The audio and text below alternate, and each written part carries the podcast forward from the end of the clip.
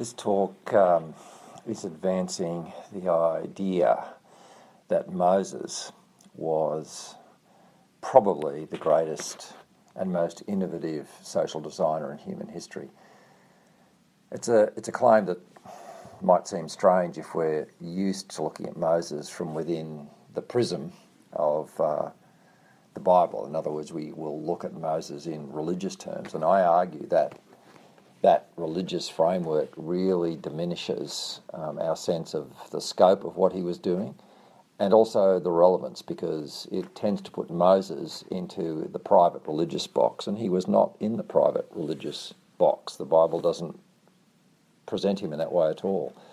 He was the architect of a new nation, and it wasn't just any nation, it was Israel. And Israel was uh, not primarily a religious construct. Israel was a new kind of nation. It was a nation, a nation built around an ethos, an articulated ethos, and no other nation in history had ever been built around an ethos. They were really built around tradition and kings. And so there's an enormous amount that today we can learn by looking at Moses. And what we can learn about is how we might act in the public space, how we might want to shape the particular worlds in which we live and shape them out of faith and shape them towards hope. Uh, the um, this talk is obviously just beginning the story of what we can learn from Moses, and in particular, looking at uh, what we what we might be able to learn from him, uh, his life and his work about how the landscape of hope can guide and shape our action in the public space. So I begin this talk. This, this talk begins around three uh, large areas that we can learn, um, and the first one is that all design, all shaping, all public action comes from the inner life. Um, in other words, if you don't actually have personal insight and passion, almost an internalized picture of what you want to create in the public space, then either you won't act at all in the public space, or if you do, it will be pal- palpably seen as cosmetic. So the inner life is the first thing we can learn from Moses. Uh, the second thing we can learn from Moses is that all action, all action in the public space, particularly action that's coming out of the landscape of hope, the, the, the Judeo Christian landscape of hope, will be a combination of critiquing and building. Now, this is the point that Walter Brueggemann makes in his book on the prophetic imagination. I'd say that Brueggemann's stronger on critiquing than building, and, and I really emphasise the fact here that all design and all shaping must mix them both. It's not good enough to be a critic. And too often, I think the, the, the picture of a Christian ethos just leads us to be critics. Don't do this, don't do that. Um, almost like an, an auditor of human behaviour. What we can learn from Moses is you've actually got to become an architect. You've got to to, to build and make something positive. So that's the second lesson. The third lesson is that all shaping in the public space comes out of a deep belief system and uh, of the way the world works, and it is purpose driven.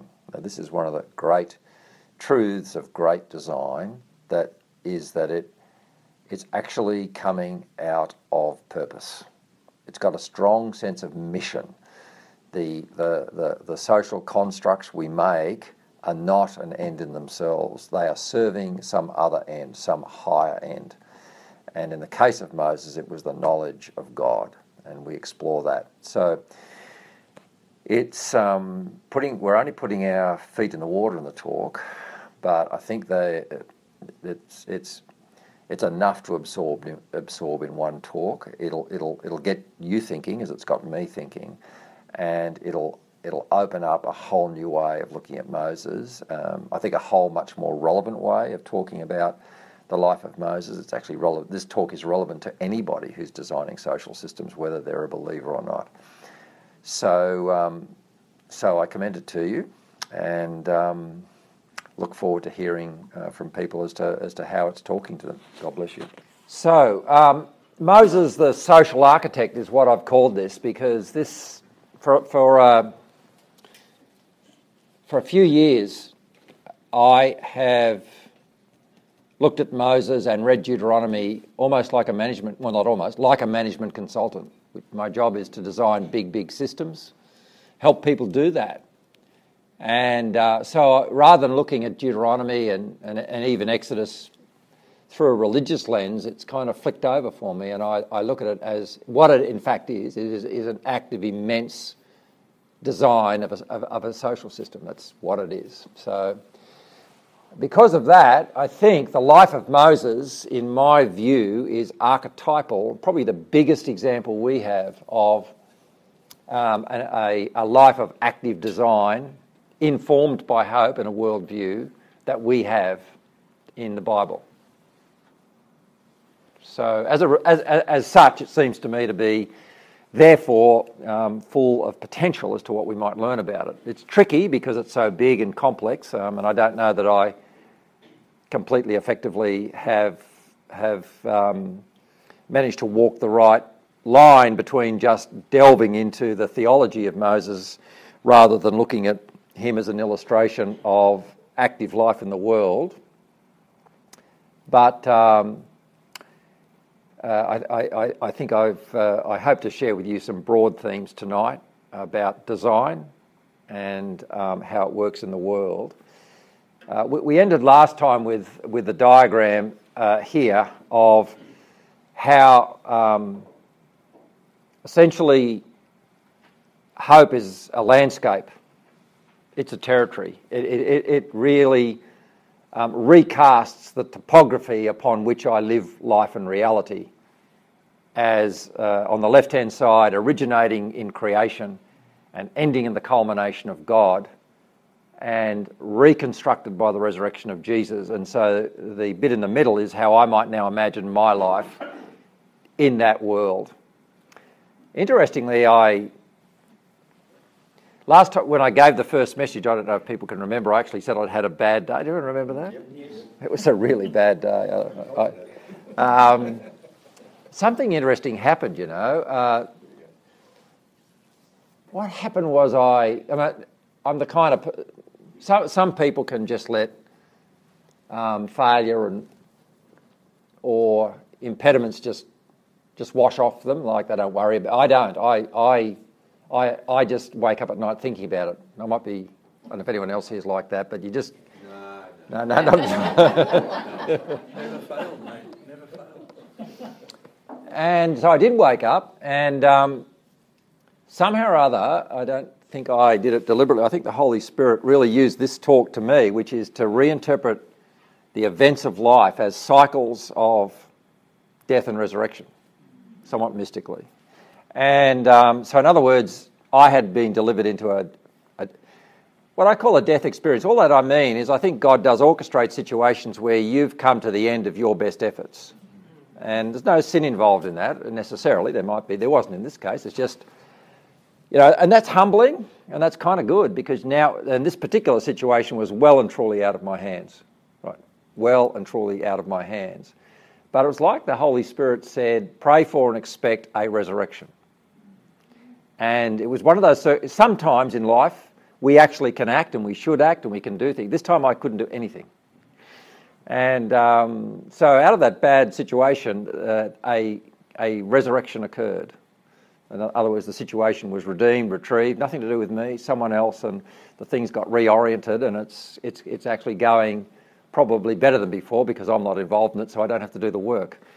Um, anyway, it was really interesting because I, I actually don't think I'd ever really, it's a bit of a new thing for me to try and diagnose the cycles of life through the dying and rising of Jesus.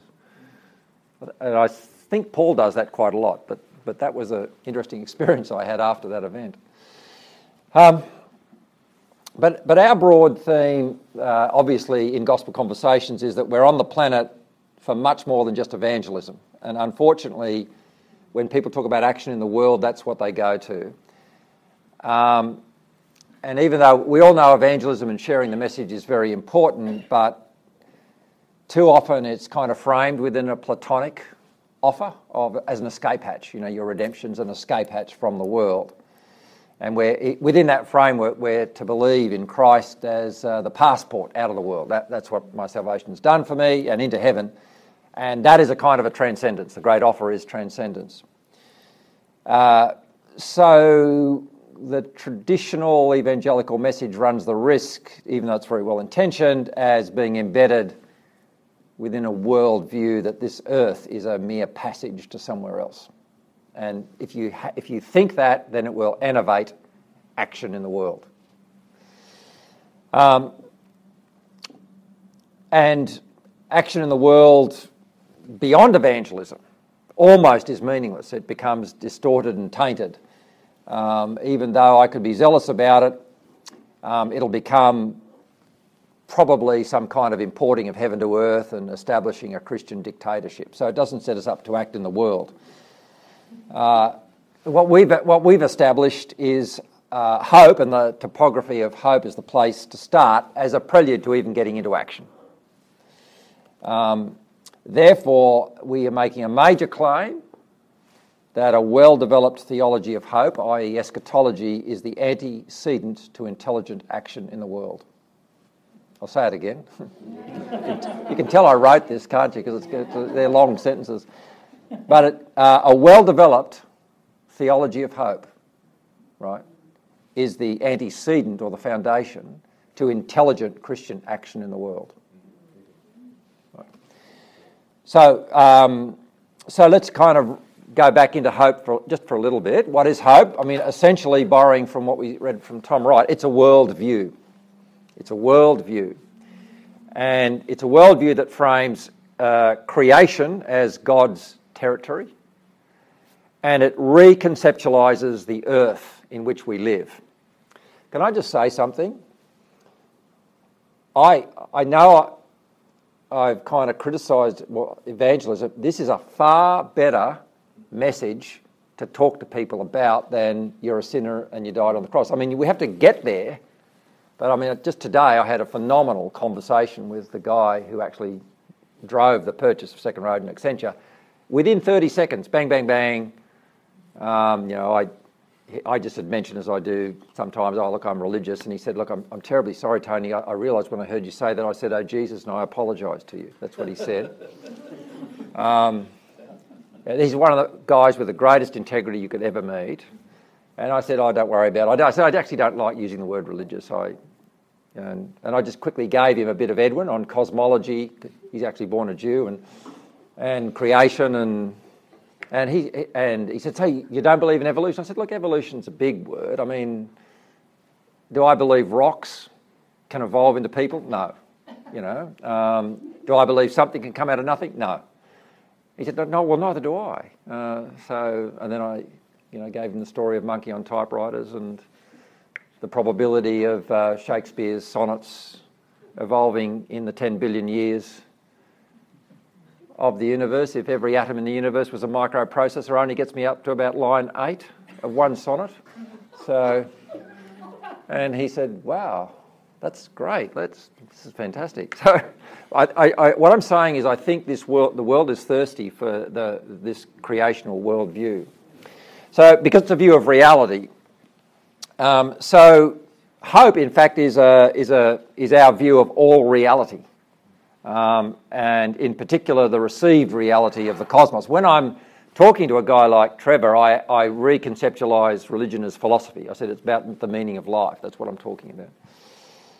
Now, reality is an important word, and it includes uh, critical elements like matter, the building blocks of the material world, Right? It's matter, so we have to have a theory of matter. That's why Ron's talks I found so thrilling. Time, right? Time, the kind of tick tock passage of events that marks our days, our years, our lives, our generation. That's part of the created order. Space and shape, uh, the, the sense of dimensions within which we live. And what ties all of these factors together is experience, which is the human walk through time and space and matter with all of its ups and downs. That's the territory. That's what I mean by the territory. And hope reframes this territory within which we live and our place within it and ourselves as the house of God. So, but in doing so, hope contrasts with other worldviews very sharply. Um, hope has competitors because the world is a competition. It's actually a, it's a battle to the death, to be honest with you. Um, uh, and hope actually contrasts first with despair and nihilism, which is really very much the threat of our age. You know, we can see it in many symptoms of depression, suicide, whatever. But nihilism is a really good way of, of, of, of naming that. And it, it, contrasts with a nihilism that sees uh, the territory we live in as totally self defined. It, it, has no meaning beyond itself. Uh, in order to maintain the view that reality is only physical, I'll say this in order, nihilism, in order to keep maintaining its story that reality is merely physical, it has to keep narrowing wonder and mystery. And it has to keep doing that. That's why I said what I said to Trevor. I mean, by the way, do the maths on Shakespeare's sonnets. That's what convinced uh, Antony Flew. I mean, it's quite simple. The maths are quite simple if you do it. You just don't. You just run out of seconds in the universe by line eight. It's called exponential. You know, whatever it is. It's maths. Um, I've, I've, got the broad idea. Um, so nihilism. Uh, and, and uh, by the way, Kierkegaard said the same thing in, in a wonderful passage um, in his book Sickness Unto Death. Just a phenomenal passage. I'll try and find it for you some other time. But his main reason for lack of faith was, I can't believe it, it's too good to be true. That's what he actually says. So nihilism has to strain out all the complexity and the soul, the love, all the poetry of life. It's got to strain it out to fit inside its narrow thimble. Um, and when you combine nihilism with secularism and reason, what it does, in fact, is it implicitly positions the human mind as the final arbiter of all reality. If I don't understand it, it doesn't exist. If I can't explain it, it doesn't exist. And it demands that every aspect of creation be explicable, provable, demonstrable, as if the whole creation should only exist or be real if we can understand it. So that's the competing world of nihilism. There is another competing world on the other end of the spectrum, which is Platonic transcendentalism, which is actually the opposite. But it leads us to a, a, another bl- blocked space. Uh, this covers most religions in the world, and in particular, you know, platonically infected religions. What transcendentalism does is it denigrates the physical order to second place at best, or even worse, to the lowest place or an evil place. So, meaning uh, does exist, but not here. Not in the here and now, never in the here and now. Uh, it's, it's somewhere else, and thus this world becomes a shadow of reality, not reality itself, which Plato caught in his famous image of the cave, which the prisoners in the cave could only see a shadow of reflected reality which was happening behind their backs. And we have charted in previous talks how this view infected Christianity, particularly since St. Augustine, who's a great guy in many ways, just got that one wrong. Um, two insights come out of this contrast, I think, and they're quite relevant to us. And firstly, we can see there's a fundamental competition going on between worldviews, which, as I've said, it's actually a battle to the death. This is a battle that has no winners in it, there's no compromise um, and has devastating effects on people's lives. So there isn't a middle ground between these al- alternate views. They're hostile to each other and they take us down very different roads. And um, hope is a code, our code, with a distinctive worldview that competes heavily with both nihilism uh, and with transcendentalism. And, and both worldviews end up denigrating the earth and action on the earth. Despite the opposition of these views, their outcome is the same. Both of them make action in this world pretty meaningless and cosmetic. In fact, Both of them, if you take them to extremes, become utterly reckless with the world. It's a throwaway item. I can do with it what I want. Uh, so, uh, transcendentalism constrains this recklessness to some extent because at least there's a higher order against which we are to be judged. Um, but this higher order has no particular prolonged interest in our world. Now, the third way is the way of hope, and the Gospel of Hope charts this third way because, as we said, it reframes the territory as the house of God. So, what it does is it injects or baptizes all the mess of life, everything I went through matter, time, everything with meaning. It invites us to find the meaning, which will be an endless task, and a wonderfully endless task. And it's not just the meaning of redemption and salvation from sins, it's the meaning that will be revealed within this life. It invites us to view all of the creation as sacred and as the artwork of God. And it invites us to view all of the creation as having an end and a purpose. What this does is it places upon us the moral imperative of reform. That's what it does. If I now believe this is the house, this is sacred, the moral imperative of my life will have to be reformed. And, and given that we have this vision of possibility and potential, our job, and particularly Christians above all, is to shape and reform our world towards that end and from that vision. So, does that lay it out? So, what I want to do now is look at how this coalition between a massive worldview and action worked itself out in the life of Moses. So, Moses is uh, unique. Um, he's an epic leader and pioneer in the Old Testament. Um, we can't just put him alongside the prophets as one of many or the patriarchs as one of several to whom God spoke. Although he fits there, he does more than that. Uh, he was the first human being to take the revelation of the Lord, Yahweh, and to design a social system out of that revelation. He transformed the new worldview of Yahweh into a totally unique social reality. And it wasn't a minor social reality, it was a huge one, it was a nation. He designed a nation out of this vision of God. So that's why I'm so interested in him and why I think all of us can get a lot of guidance. We're not going to probably design a nation, but nonetheless, we can get a lot of guidance about our ambition to take our faith into public life and do things with it. Now, um, where am I up to? Yep. So the question that, that really what's this? Oops, I've got myself a bit confused here.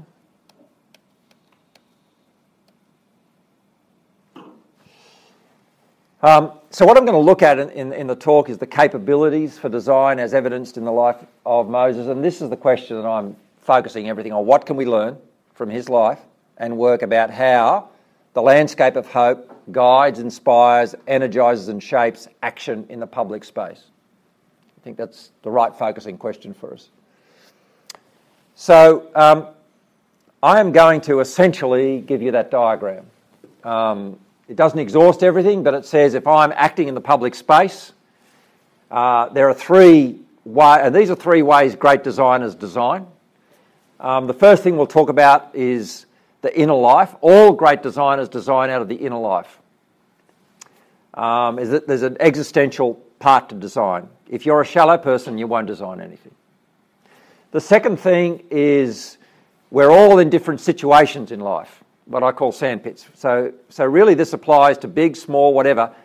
Design is contextual.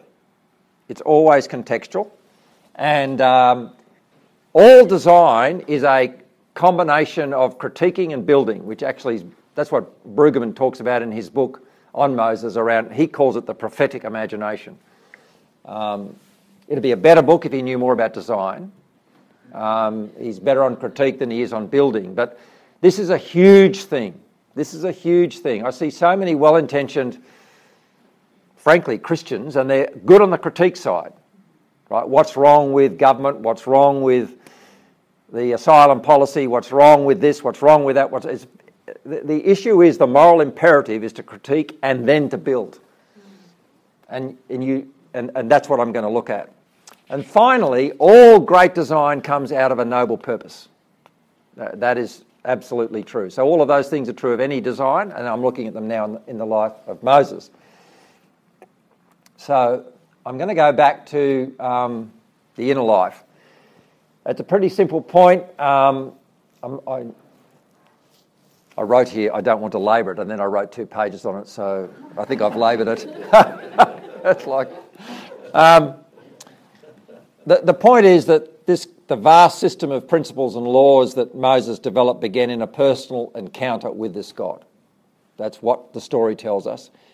Um, and it, this is emphasised in the narrative uh, of Exodus chapters 2 and 3, and we saw it absolutely there. Chapters 2 and 3 of Exodus tell us a simple but powerful point that all great action in the world must flow out of a deep personal inner life. Now, that is actually true of any great designer.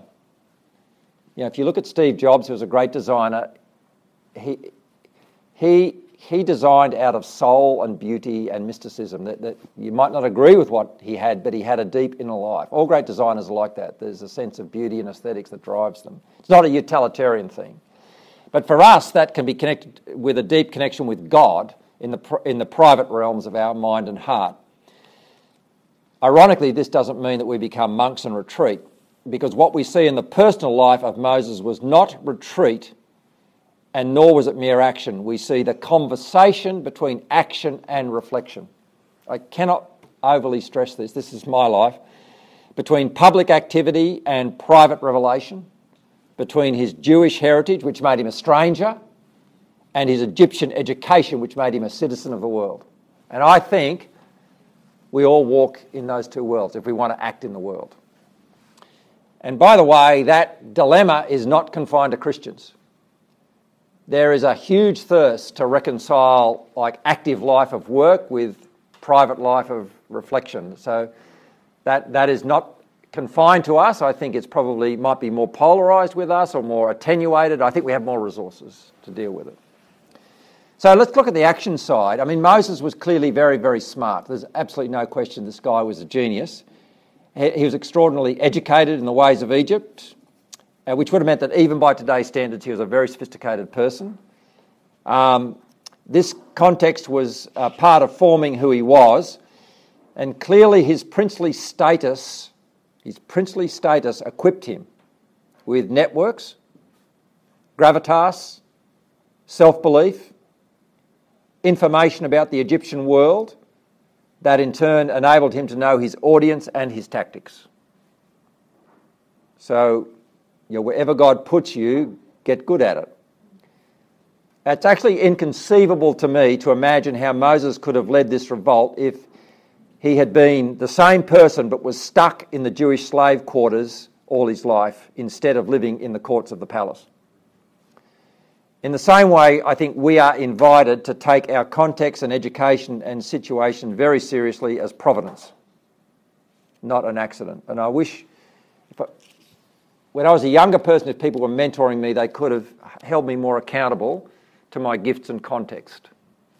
The family you're born in, the school you went to, the things you are good at doing. We're invited by our worldview to view them as providential, not accidents. So I think that creational action in this world does require some knowledge of the context that we live in, which equips us, equips us to engage with it and deconstruct us. But his Jewish heritage put him at loggerheads with the Egyptian world because he was a stranger and a pilgrim. So we see this in his killing of the Egyptian overlord in protection of his Jewish brothers. And the impression I get very much, it reminds me enormously of Peter impetuous, a young man who acted impulsively but out of good intentions. Anyone ever been there? Anyone ever regret anything you did in your early 20s? early 50s. so, um, and, and, you know what? If you take a moral view, you say, oh, mistake, shouldn't have done it. Wasn't No, no, this is life. Like, you know, he tried something, it didn't work, it was a mess, you know. Oops. Um, so, uh, then on the other side, and that we know that drove him into the desert and into contemplation. And so now we move to the uh, the revelation side of life. So there's a, this kind of dialectic between his inner life and his context. Now, on the revelation side, Moses encountered God in the desert in an Abraham like meeting that put him face to face with God. Uh, in the burning bush, he came face to face with the presence of God, the incarnate presence of God in the bush. And God's glory was anchored in nature, in the very ordinary parts of nature, that is, a bush. I find this one of the most evocative passages in the Bible, given what we've just talked about. It was as if God was showing him the inherent glory of the whole created order. You just think how the burning bush was a complete um, smashing of either nihilism or transcendental. It was a burning bush. I mean, God wasn't in some great temple. He picked one of the most incidental parts of nature, but it flamed with glory. Um, and then God spoke with him in Exodus 3, a, and it wasn't just any conversation, it's what I like to call a first date conversation. Hi, who are you? What's your name? I'm not telling you, I am that I am. um, and, um, but, and famously, God revealed himself as totally self sufficient by refusing to attach any epithet to the verb to be. Um, I am not, I'm not going to name myself by any adjectival attribute because you just, that, that'll, that'll miss who I am. And in this profound statement, uh, the Lord eclipsed all the idolatry and imagery of Egypt and revealed his eternally conclusive and complete nature. Um, this personal encounter happened at Horeb, where he later received the law, but this is the main point. Deep action in the world must always be counterbalanced by deep inquiry and revelation into the nature of God, and you oscillate between the two. And it's not just an intellectual encounter, but a deep confrontation and relationship with Him. I can remember my sweet mother who led me and taught me in all the ways of the Lord. And of course, I got older, I, she did that far less. But as she saw my life a few years before she died, and she just knew how, how very, very active my life is, she just said, you know, whatever else, Tony, just please keep your private life with the Lord. Keep feeding that. Because um, ironically, the more active and political the life, the more we need to feed our personal inner life so that we act uh, out of not just, not just devotion to God, but an ever expanding knowledge of God. Um, it's, in other words, you don't go into your inner life to retreat and lick your wounds. You go into your inner life to get a deeper knowledge of God that you've been pushed into by the context. Does that make sense? Yeah. Um, so uh, this this diagram, I think, captures that oscillation, and the second diagram really captures the idea of a core and a contingency. You know that I keep I meet the world on the core, uh, sorry, I meet the world on the edges where I'm experimenting and um, engage with it, but that casts me back to a deeper core. So that's, uh, that's the first capability of design is a deep inner life. So I'll just skip that slide because we've seen. it. The second one is critiquing and building.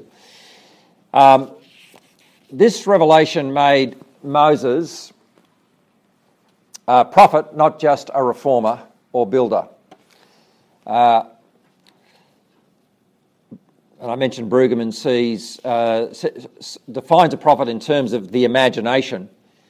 Uh, that is, a prophet sees the potential, the meaning, and the ethos behind actions and contexts. And this prophetic imagination had two outworkings critiquing and building. We need them both. Now, critique actually um, is uh, probably too thin a word on its own because it can be negative. Uh, prophetic critique involves evaluation. When I critique anything, I am evaluating it against some standard. That's what's going on. Um, and Moses was evaluating Egypt and their gods against his burning bush experience. And he'd been transformed by his encounter with the eternal and all powerful God. And he knew there were no competitor gods or sources of power. So he, at every turn, Moses critiqued idolatry. And he competed against these gods in the miracles and criticised the gods throughout Deuteronomy. His vision of God meant that he would always be uncomfortable in this world and at odds with it. Throughout Deuteronomy, you can feel his scorn for the idiocy of making graven images of the Almighty. But if he only critiqued, he would not be true to the landscape of hope. Prophets must become designers, actors, positive agents in the world. Uh, criticism is the first phase of enthusiasm, but if we get stuck there, we aren't leaders and we aren't being true to the implications of hope. You can criticise if you don't believe this earth has a future and we're all going to heaven. But if you see the landscape of hope, you can't stop there. And that's what we see in the life of Moses. The majority of his work and writings was to shape a new society based on this vision. Actually, reminds me of a situation in West Papua. I spoke to one of my friends there, a very wise woman and she was talking about the independence movement, which is deep in the heart of West Papuans, understandably. And she just talked about the passion of protest marches and some of the ones that she'd been invited to attend. And whilst in a way that was her heart, what she said is, well, so what do we do the day after? What do we do the day after? We'd have to build a country. And if we're pragmatic, we probably can't do that that well. So there's this. The point about building, it always involves compromise. You can critique out of perfectionism and purism. The minute you move to build, you must compromise. That is one of the great principles of design. I know of no design that doesn't involve heavy compromise. And therefore, you'll be criticised because it wasn't good enough. Now, let's be a little bit um, precise. We actually don't see Moses building anything. It's very important. Uh, we actually just see him designing because he never got to build. And this is important because all building begins in the mind with thought um, as to how a vision might work in practice. And that's what Moses actually did and we have the record of his design. It's like a blueprint, radio. Uh, that's all we've got at length. Uh, this is the obligation and consequence of a theology of hope. We have to work out and design how this might work in the world and in the context in which we inhabit. But we will always be confronted with what Moses faced, which were gaps, the gaps of design, the tensions of design because I have to design out of the materials of creation. So our designs will always be a compromise of some sort and seem unequal to the vision. This is really important because perfectionism kills action. It is just so true. Perfectionism is the death of action in the world. And it seems that God doesn't want perfectionism. What he wants is tra- to translate our vision into echoes of that vision. Right? I'll say that again. We just our job is to translate that vision into echoes of the vision. We, we're not going to get the vision, but we can get echoes of it. The reality of God's character is perhaps perfected and it's stable in heaven, but God isn't satisfied with that isolation. God wants Himself translated into a context that's full of time and weariness and matter and humans um, and that translation is always context dependent. So that's the first gap I want to talk about, which I live with all the time. The minute you act in the world, uh, you've got to get a, a degree of pragmatism. Um, the second gap is uh, the gap between design and building, which is that I'm really saying the same thing again here. I don't know if it's that much of a second gap, but he never the point about Moses, we know that Moses never got to first base on anything he wrote in Deuteronomy. He didn't go into the land, and most of what he wrote in Deuteronomy was, was simply uh, never fulfilled. Uh, the Jews proved pretty well incapable of doing much of it, as far as we can work it out. So we could look at it with extreme cynicism. And that's one of the things that we always struggle with with public action in the world, because the more idealistic you are, the less likely it is it's going to come true. And, and that battle between idealism and pragmatism is deep in the heart of every idealist reformer. It's, it's really, really tough one. And you've got to be reconciled to it. Now, the way that I personally am reconciled to it is this little diagram here that says, whilst I might be critiquing and building in the world, I'm looking at a future hope where these things will be fully realised. And I might only be plugging a bit of that into my present action, but, but the long term consequences of what I do, who knows what they will be. Um, and uh, in the case of Moses, we know, we know exactly what happened, which is the whole world, way beyond he, he could ever conceive, has been debated, defined, shaped by the Ten Commandments. Far more, far more than even if they'd have gone ahead and built a nation. It's become the foundation for society. I don't think, and that's without going into you know, the new heaven and the new earth. We already can see the profound. So I think we can say, because of this diagram, because of the theology of hope, little things we do will reverberate, even in this world, beyond our expectations. So we might be personally disappointed with something, but who knows where the reverberations will go. Does that make sense? Um, so, um, so that's the psychology of designing and building sorry, critiquing and building. Uh, the third area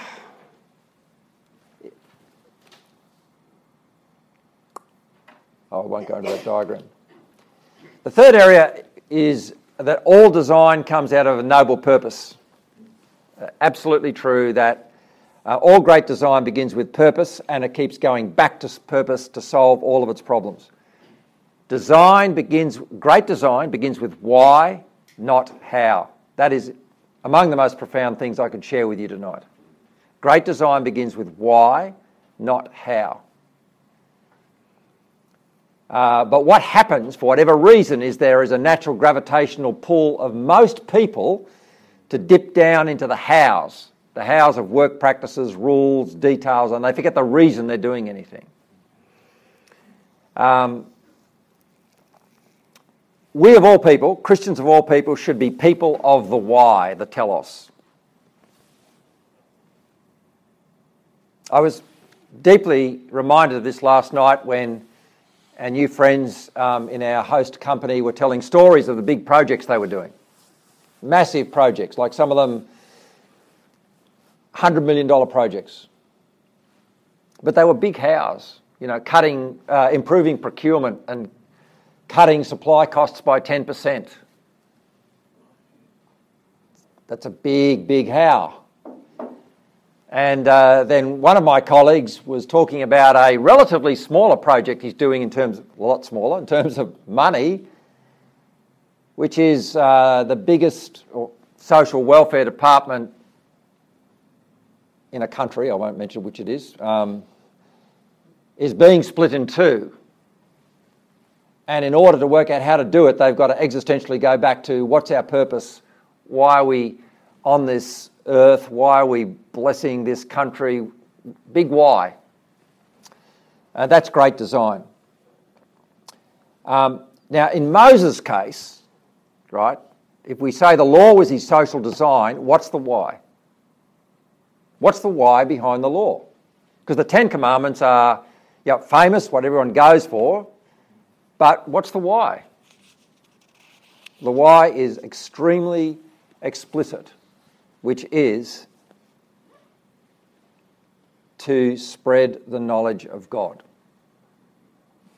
Um, and that, uh, that's why these verses are so important. And these are in the chapter prior to the Ten Commandments. See, I've, he said to the people, Look, I've taught you the statutes and rules as, as the Lord my God commanded me that you should do them. Keep them and do them, for that will be your wisdom and your understanding in the sight of the peoples, who, when they hear all these statutes, they'll say, Surely this great nation is a wise and understanding people. There's never been wisdom and understanding like these people have. For what great nation is there that has a God so near to it as the Lord our God is to us whenever we call upon him? And what great nation is there that has statutes and rules so righteous as all this law that I set before you today? God was revealing himself as near, not just near, but understood. Um, and that was the in this chapter, uh, this, uh, and, and others, I'd invite you to read around chapter 4 to see this idea of knowledge. So, the ancient Near Eastern context into which this design came, we all know was massively full of darkness. Humanity did not know God. They had reduced the knowledge of God to shadows of reality and to idols. Nobody on the planet knew this God. That's what the, the history t- tells us. But we know that God loved the planet and the people on it, and his aim was to communicate himself to them.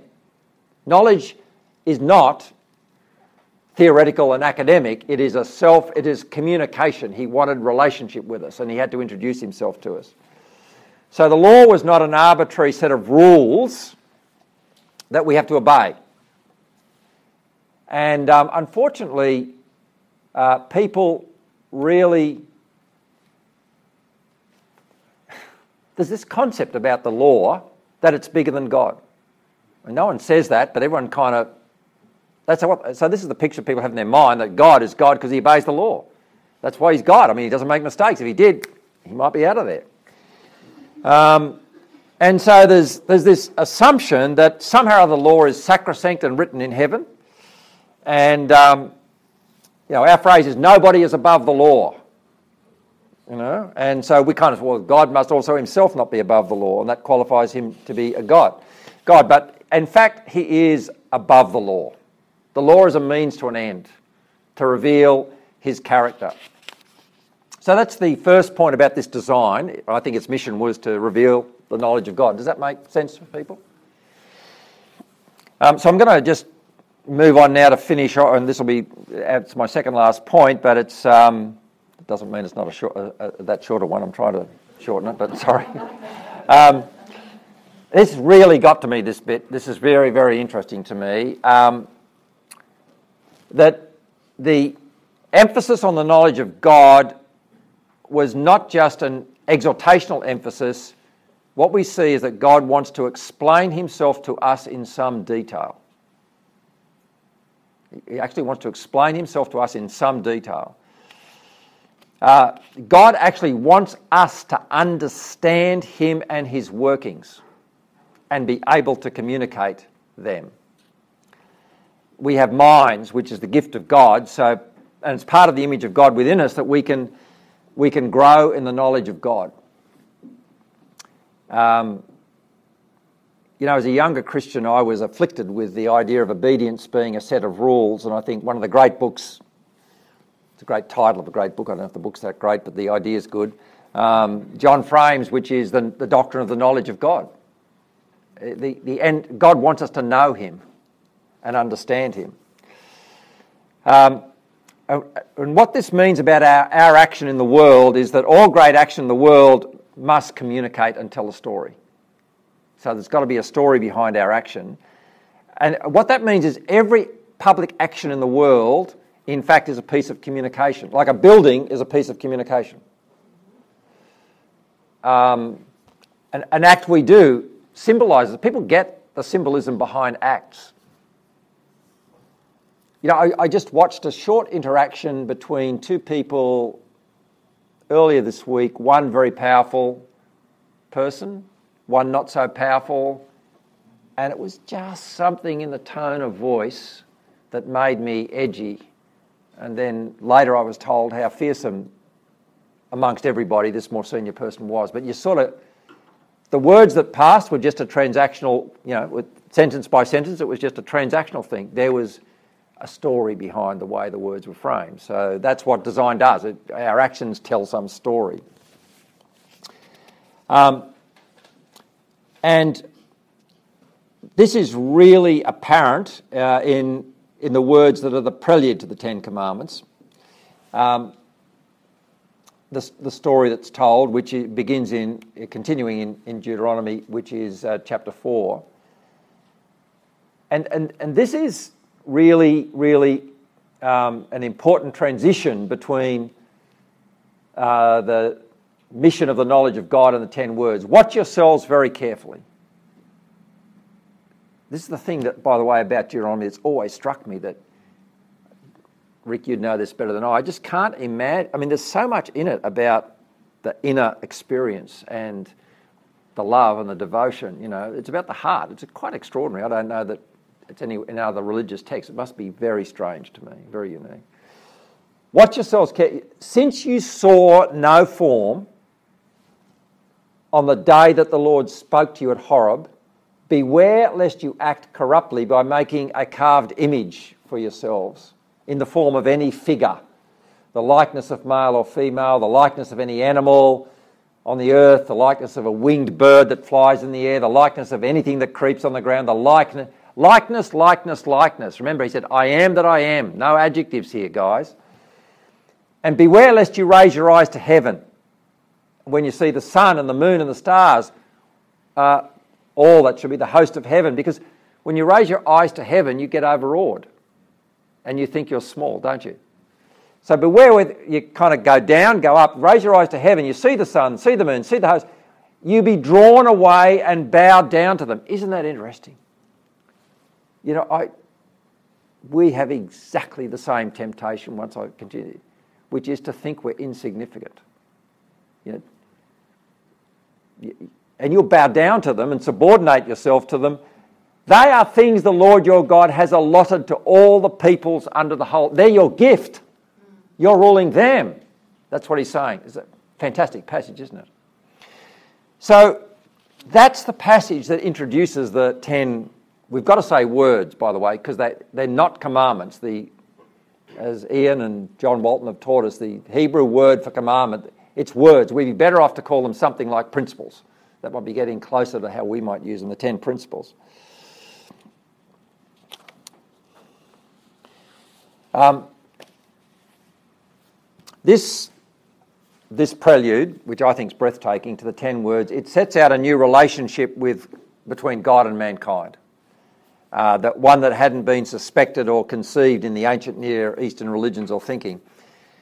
Because the, the words are not offered as arbitrary, but they come out of a context of God meeting the Jews. And Moses is distinguishing the pioneering nature of that meeting. When he met God, it inaugurated an entirely new understanding of God on the world. I want to actually draw attention, however, to one really evocative part about this whole passage, which really stunned me. It's very simple, I think it's very profound. Um, Moses emphasizes that God did not present himself in any form or image. And if he had, it would have constrained their conception of God to anthropomorphism and the created, created order. God would have been an extension of, of, of uh, them. They would have, uh, an image, any image, would have projected God onto their limited views. Um, our, our eyes, imagery, our, our eyes respond extremely powerfully to the visual shape of creation but form never reveals meaning.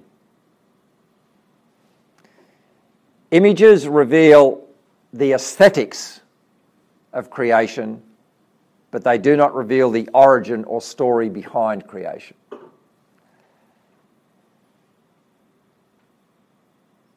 Instead, God spoke. We now have a contrast between word and image. They heard a voice and the voice wasn't just a sound, it was articulated language. It was the sound of God speaking. And any act of speaking is an act of self revealing and self giving. When we speak, we're really pouring out our souls. Out of the abundance of the heart, the mouth speaks. I mean, just think about it. Our words are coming out of something deep within us, and it's a self giving and a self explaining. Uh, and that speaking was incredibly purposeful, detailed, and ex- explanatory. So, God was very much not. There's an extension to this which I won't go into now, but I really worry extensively about the social media world we have. Um, it's full of imagery. And images, their sensory power, have an enormous seductive effect on the mind not to think. And that, but they stick for a long, long time. Imagery is extremely powerful and extremely limited. And we're getting a world more and more crowded by imagery, but not by connected prose that will, you know, lay out a reasoned argument for anything. I just don't think it's good. Um, I think, it, I think the cumulative effect of it is it brutalises mankind. We turn into brutes. We start. Um, yeah, I think it's lazy. It's, it's incredible laziness. Whereas this knowledge of God thing is, I want you to kind of understand me. I'm speaking. It'll take effort, but you'll really understand the mechanics. I think it's it's very lazy. Um, so uh, let's just kind of move on to the 10 laws. This is, this is a really important point I'm about to make, I think. This concept of, look, I'm speaking, I don't want imagery because I want you to know who I am. I'm not like kind of gods, I'm, in the, I'm, I'm absolutely eternal, right? That's the idea. So that then leads straight into the, um, the commandments. That was the voice and words and forms. I think the Ten Commandments, we could almost call it the Constitution of Israel. Perhaps I'm just playing with it here. Um, a constitution sets out the rationale for the society and the, and the core beliefs. Uh, in a way, the constitution governs the detailed laws. And if you can prove those detailed laws contradict the constitution, then they're not legal anymore. We watch that happen that's America's fight at the moment between Trump and the law courts. The law courts are saying you can't do that. It contradicts the Constitution. and the Constitution has got beliefs in it, like you cannot. You know, they're Ten Commandment type beliefs, really. It's a principle that you simply cannot exclude people on the grounds of religion. If we believe that, then you can't make a law that says I do it. I think the ten words are like the Constitution. They're like very big principles um, but we see that they're coming from somewhere. Now, the first, here they are. You shall have no other gods before me. You shall not make for yourself a carved image or any likeness of anything that's in the heaven above, on the earth beneath, or that's on the water under the earth. You shall not bow down to them or serve them. We, we saw why he didn't want us to do that in the previous section. But I think they've been actually radically misunderstood. This point might seem a small one, but I, I don't think it is. And I think it comes from a. The, the misunderstanding is the second commandment in my life has been regularly used to tell me not to have idols in my life. Anyone ever heard that? Where are the idols in your heart? You shall have no other gods. Could be your car, your house, your wife, your job, have you got any idols in your heart that you're putting before God? I actually think that's completely wrong. Okay? And the reason is that, that um, it flows from a misunderstanding of the first word when it says, You shall have no other gods before me. And John Walton makes the point the word before is not priority, as in I'm first and everything else is second and below. That's how we read it. It doesn't mean it's more, there are no, it's kind of, there are no gods in my presence in the space, it's a spatial thing. In my courts, there are no other gods. So you shall not conceive of any God apart from me. That's what it means. It's kind of like, doesn't exactly mean don't be an atheist, but it's just like, I'm the only, I'm the only being that qualifies for the word God. I'm not, I'm not the first amongst many equals. So it's not about priority. And once you get that out of your mind in the first one, you go into the second one, then you don't take the idea of priority into the second one. Because if you take the idea of priority into the second one, then you're saying, well, God doesn't want me to have idols either. I can't have anything above God um, that, that I prefer to God. Whereas I think what he's actually saying um, in, the, in the second law is uh, that if we make images, in a, uh, we, we, not only subordinate God but mankind. Um, we shouldn't have moon gods, sun gods, astrologies. We actually need to know how the, the great relationships in the universe are God and us. You know, there's nothing that we should be subordinating to that. So, in a way, that second uh, commandment is a massive exhortation to, to get continue to get pictures of the power and exclusiveness of God and the unique relationship of mankind to Him. And what Moses is saying is that all of creation are gifts to mankind, and God has allotted them to all peoples of the world. So um, that's where I'm going to stop because we've been around those three areas. Um, it's, I think, a great example of how, just to recap, this incredible man designed, I mean, what we know to be a massive social system. We know there's much, much more to it, and next time around I'm going to talk about the Sabbath and other things, but when I look at his life and I know how great designers and actors in the world act, I really think it exemplifies those, those three areas that there's the inner life. We just, no matter where, where we are, who we are, we just keep developing the inner life. That there's that all action in the world is a compromise between criticism and building. And finally, that all great action in the world has got a mission and a purpose, uh, including ours small actions, and that purpose is to. Um, I think the purpose Moses had was, which was that those um, actions were to spread knowledge and communicate, are actually true of almost any public action in the world. Cool. I think that's it.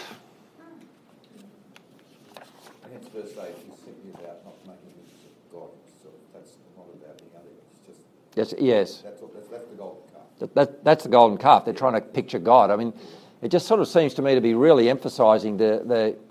I mean, knowing God is not a trivial thing. It's easy to get it wrong, you know, and. Uh, and to bring him down to our size. And to bring him down to our size. And this, I, I just think it's a phenomenal irony that Moses has captured, which is everywhere, which is if we do that, we'll also subordinate ourselves because we're in the image of God. It's very ironic that, to be honest, if we have a big, a big picture of God, we'll have an equally big, bigger picture of humanity. Yeah, we're creating competitors for ourselves if we do that. We're creating competitors for ourselves. That's a really good way to put it. Yeah.